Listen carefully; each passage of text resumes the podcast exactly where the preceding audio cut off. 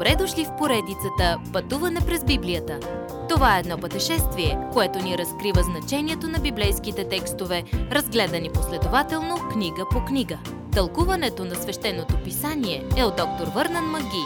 Адаптация и прочит, пастор Благовест Николов. Смела вяра. С вяра са две от най-важните думи в цялата Библия. Вярата е доверие в истината, разкрита от Бога. Тя е и надежда в това, което Бог е разкрил за себе си, за света и за вечните неща. Вярата ни помага да схванем и происхода на Вселената. Бог със своето слово сътвори света и цялата Вселена. Това ни е разкрито в Библията. Вярата е, която ни позволява да приемем тази истина. В случая с Авел, сина на Адам и Ева, Бог казва ясно, че хората трябва да се приближават към Него само възоснова на едно – вяра. С други думи, Авел и всички други личности след него получаваха Божието благоволение, когато му се доверяваха, когато показваха вяра в Словото му. Друг пример е Енох. Старозаветна личност също живяла с вяра в Божието Слово – той ходи с Бога. Той му се довери. Той повярва на онова, което Бог му бе разкрил.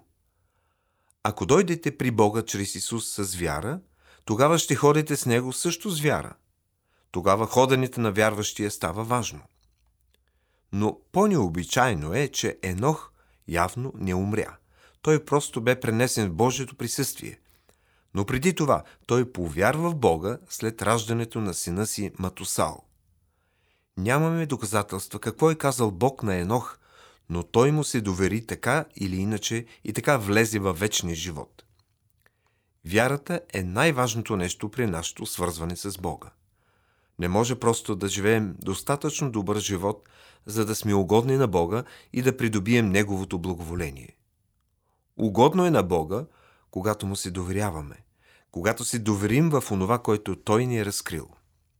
Ако искаме да дойдем при Бога и да бъдем прияти от Него, трябва да вярваме, че Той съществува и че Той е такъв, какъвто твърди, че е. Трябва да вярваме във всичко, което Той е разкрил за себе си в Словото си. Вярвате ли на Бога?